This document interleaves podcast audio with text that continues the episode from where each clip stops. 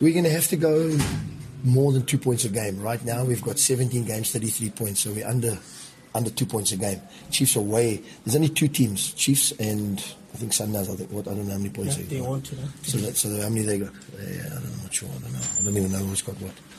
So you, you need to you need to Chiefs right now. It looks like they're going to be making 65 easy. You know what I mean? So that's a problem for us. We need to be more than two points a game. So we're going to have to go like hell. And by losing on on, on Wednesday didn't help our cause. You know. Because then today we could have come here and played for a point more. You know what I'm saying? But um, we got 33 points, 17 games. Should have 34. Um, we'll see how we go. Now we got to we got to we got to try and win one or two in a row now. You know, to get us back up there.